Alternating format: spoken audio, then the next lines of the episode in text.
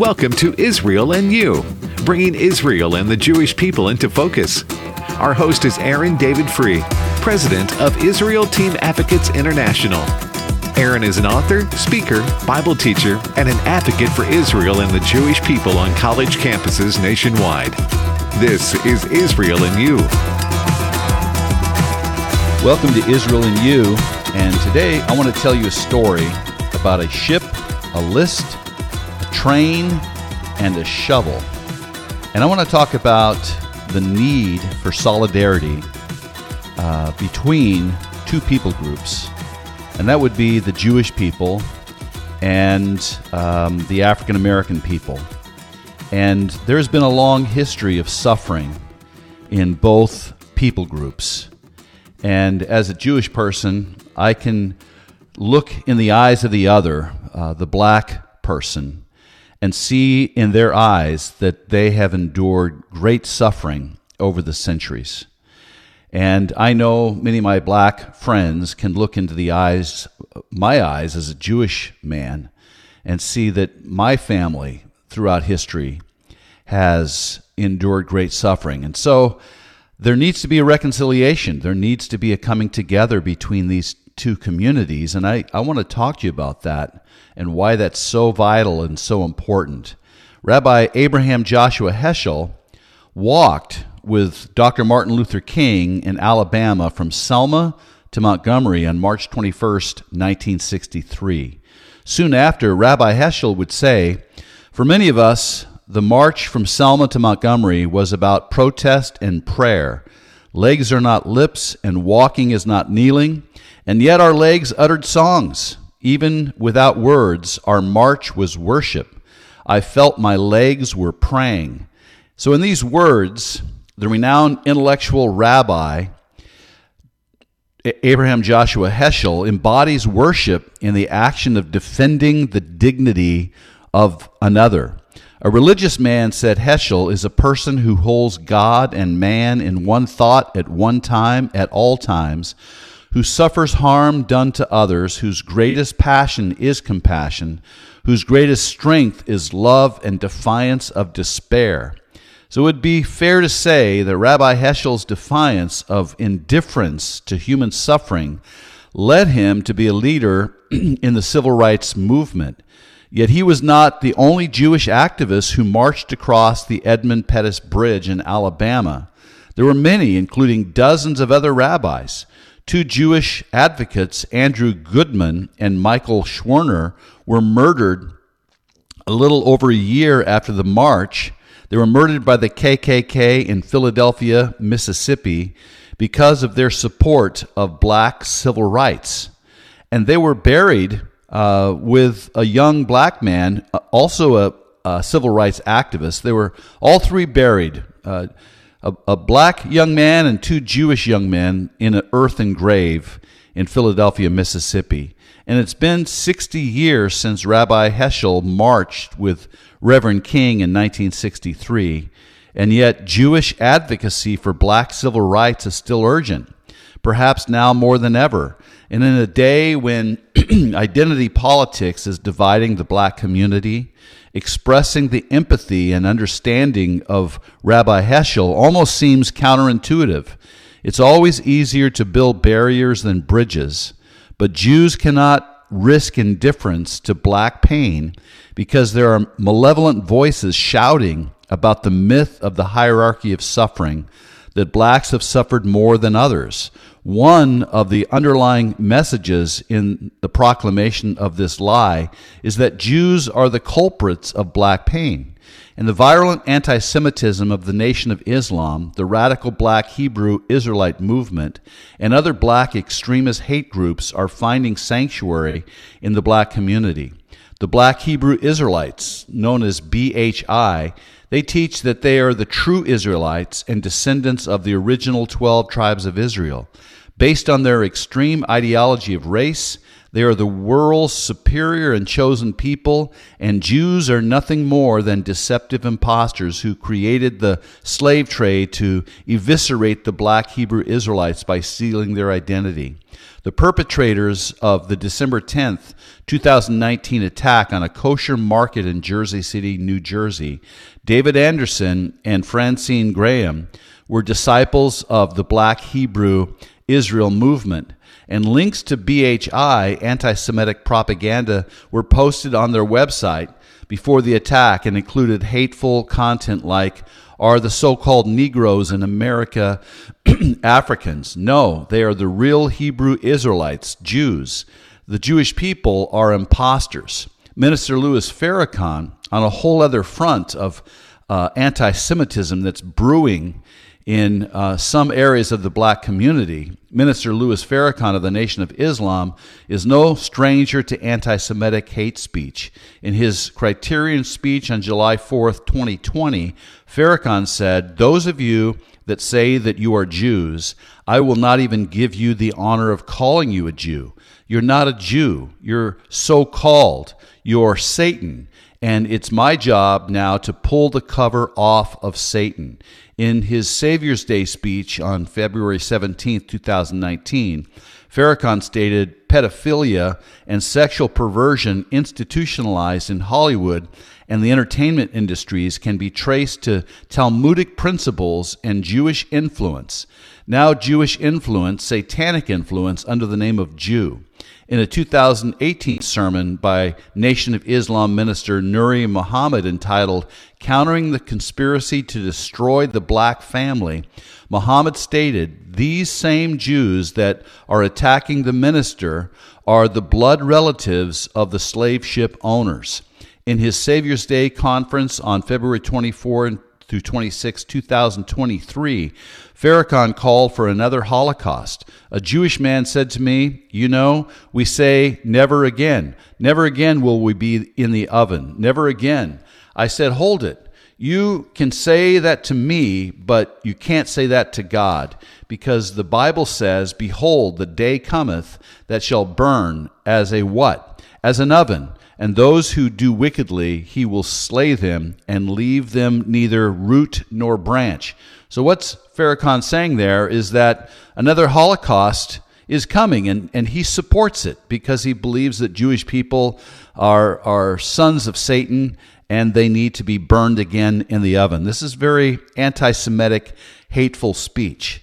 Now must be a time, in my opinion, for Jews to intentionally form alliances with the black community, to feel our legs praying, to cross bridges like the Edmund Pettus in Alabama, and defy indifference to the suffering of African Americans, even when some in that community, like Farrakhan, seek to erase the very memory of our own pain.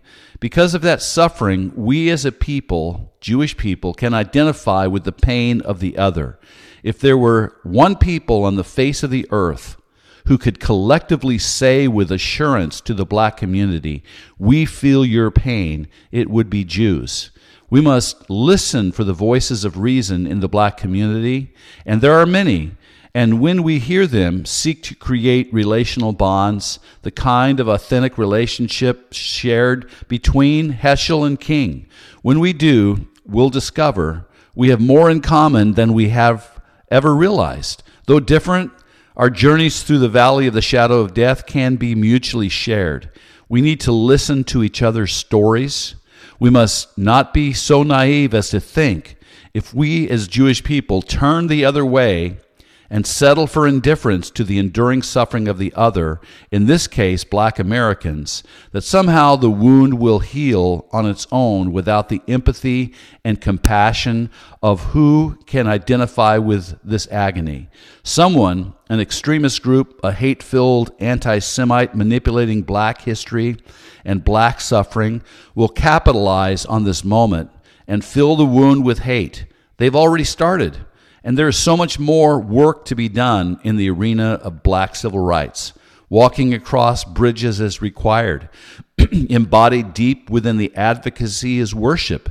As Rabbi Abraham Joshua Heschel did, we must hold God and man in one thought at one time, at all times, and we must feel our legs praying.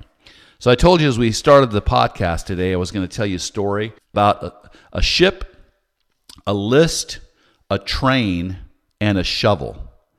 And again, there is a shared solidarity between blacks and Jews and we need to listen to each other's stories. And yes, our stories are, are different, but also incredibly similar. Think about this the Jewish people in Egypt spent 400 years as slaves, and the black people in the slave trade, they spent 400 years as slaves. So, I mean, we begin this story with an incredible uh, historical uh, similarity between our two people groups. Beginning in the 1500s, an estimated 12 million black people were transported from West Africa through the Middle Passage, uh, from West Africa to the European colonies in the Caribbean and the Americas. The slave traders insured their captives and they made lists. They kept copious records of every slave. And the reason was to insure them. And they were insured uh, that uh, if a slave died in transport, which many did, they were insured and they didn't lose their investment if a slave should die in transport. So we know that 1.8 million black people taken from West Africa died on the voyage and they were thrown overboard. But the slave ships, they were insured. They thought ahead and they, they were evil people. And um, those bodies were thrown overboard. And they say that the sharks followed the slave ships from West Africa all the way to the Caribbean and the Americans, Americas. And when the, the, uh, the black people ended up in the uh, Caribbean, or in the Americas, they were sold and they went to forced labor camps called plantations, and they were forced into labor for the rest of their lives. And on those ships that transported them across the Middle Passage, they were chained together in the belly of those ships, and coffins have more space. The average slave ship carried 300 uh, black men, women, and children and uh, a ship called the Zong, out of greed, uh, the owners of the ship, they packed 442 uh, Africans into that ship out of greed. 442 when it was really supposed to carry 300. And the Zong stands out because Captain Luke Collingwood, he miscalculated his arrival in uh, the British West Indies.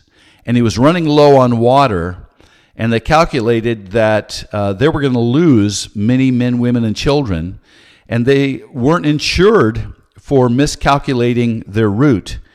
They were only insured if the men and women, you know, died on board and were thrown overboard.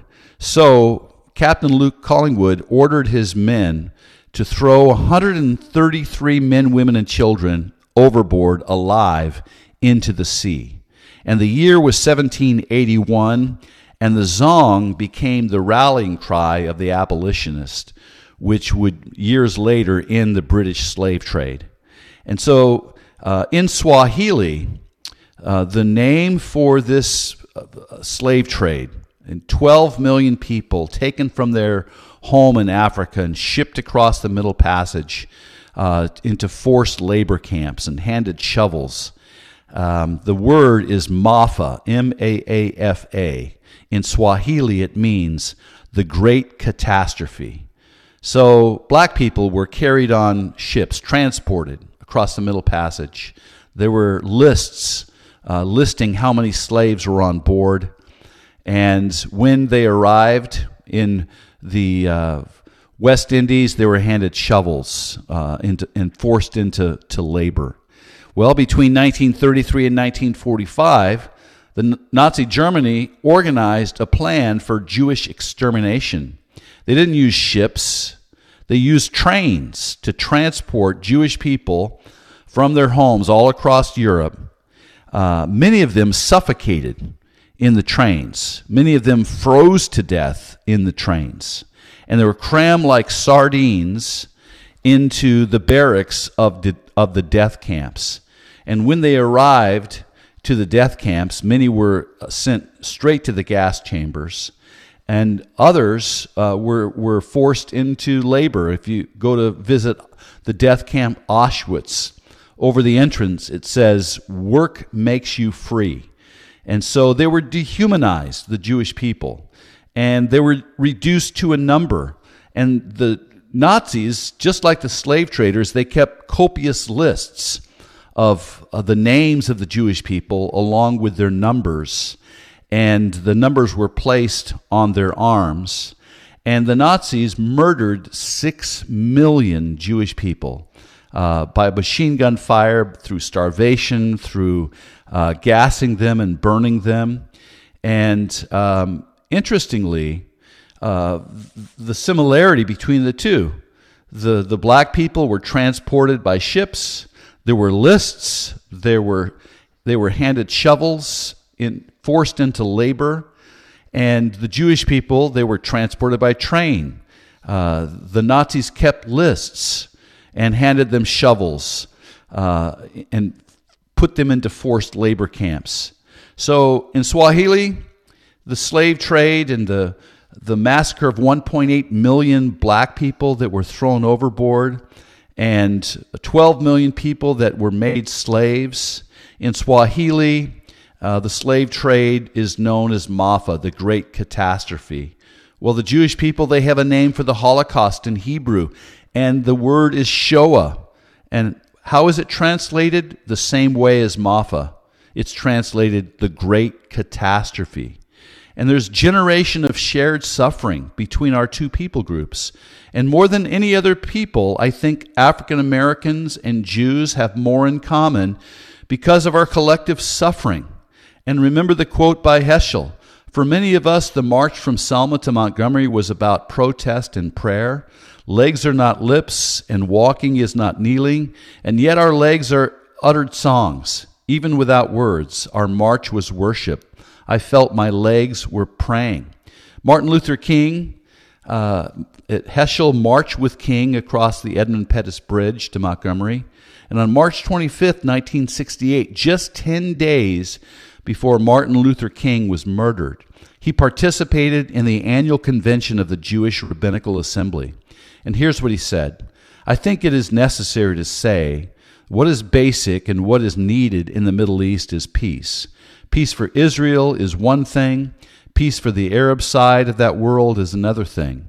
Peace for Israel means security, and we must stand with all of our might to protect its right to exist, its territorial integrity.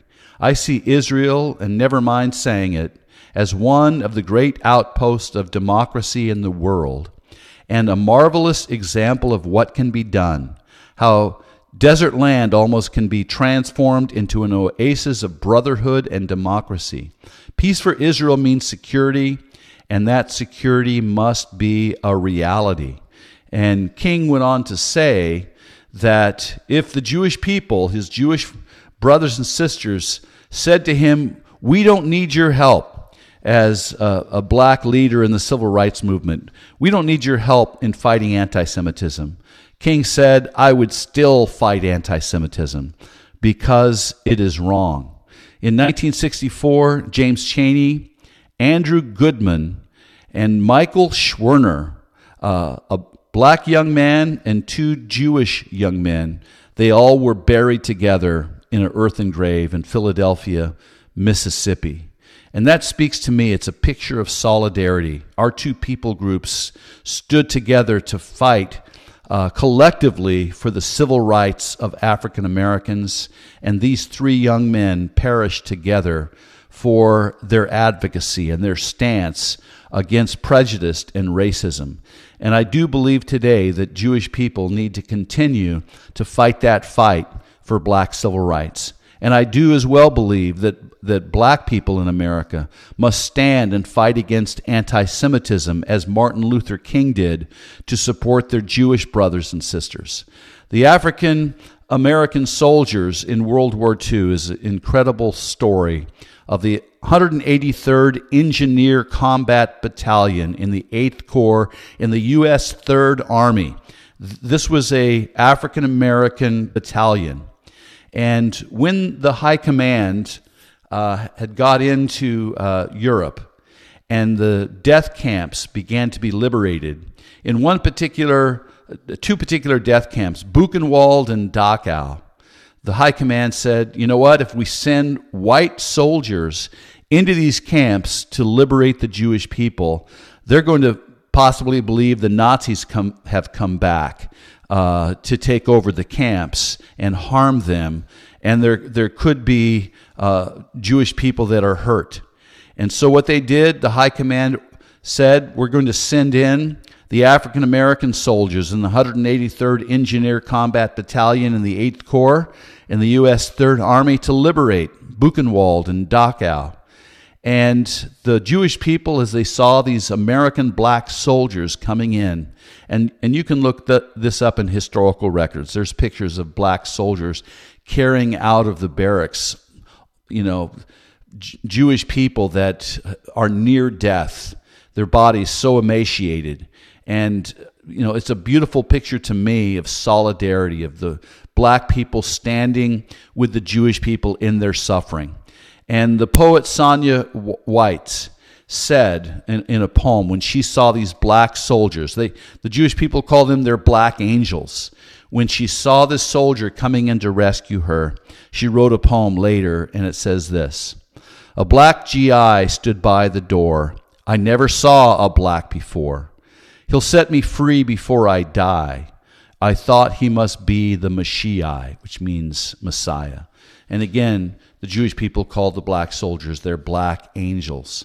So there's a growing movement today of leaders like Martin Luther King and Rabbi Joshua Heschel that are crossing bridges together, that are feeling their legs praying, that are re- reuniting their hearts together, Jews and blacks standing together as one to fight racism of all kinds and we, as people groups, blacks and Jews, we need to feel our legs praying. We need to cross bridges and stand in solidarity against anti Semitism, stand in solidarity against racism of all kinds, against our African American brothers and sisters. So I want to close out the podcast today uh, with a statement by Martin Luther King in his own words, a recording uh, that's found on the Jewish World Congress website. And so we'll close out the podcast with the very words of Martin Luther King. God bless, and we'll see you next time on Israel and You. The whole world must see uh, that uh, Israel uh, must exist and has a right to exist and is one of the great outposts of democracy in the world. My Jewish brothers and sisters said to me amid anti-Semitism anywhere, and we don't need your support. I would still take a stand against anti-Semitism because it's wrong, it's unjust, and it's evil.